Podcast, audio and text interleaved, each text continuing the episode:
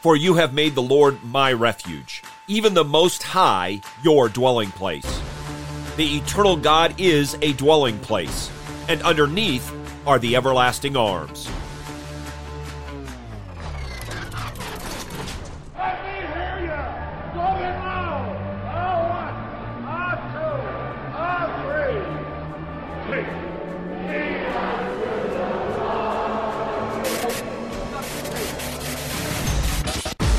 Welcome to In the Bullpen, Up and Ready, a ministry of developing contenders. The call has come. You need to get up and ready now. And look who's coming up. High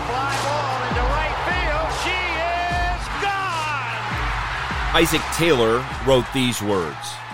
The ninetieth Psalm might be cited as perhaps the most sublime of human compositions, the deepest in feeling, the loftiest in theologic conception, the most magnificent in its imagery.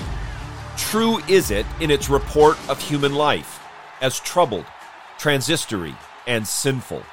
True in its conception of the eternal, the sovereign and the judge, and yet the refuge and hope of men, who, notwithstanding the most severe trials of their faith, lose not their confidence in him, but who, in the firmness of faith, pray for, as if they were predicting, a near-at-hand season of refreshment. Hear now from the first two verses of Psalm chapter ninety, verses one and two. Lord, you have been our dwelling place in all generations.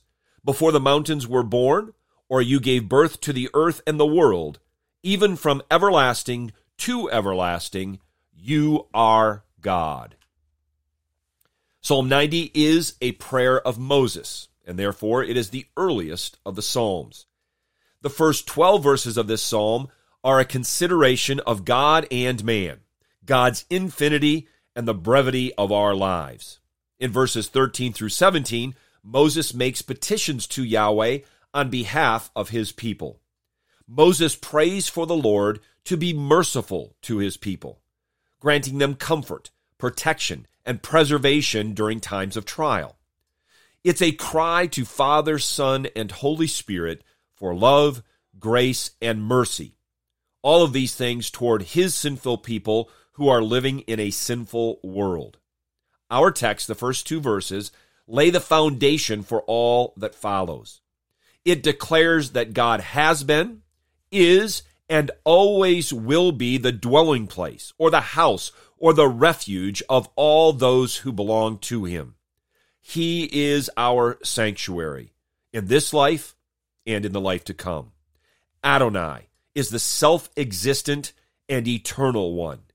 In the beginning, God.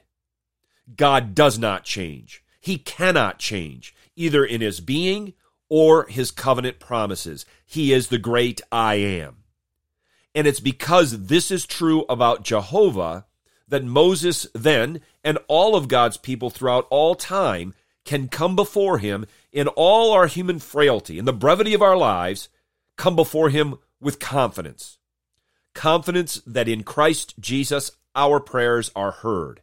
In our Savior, grace is found.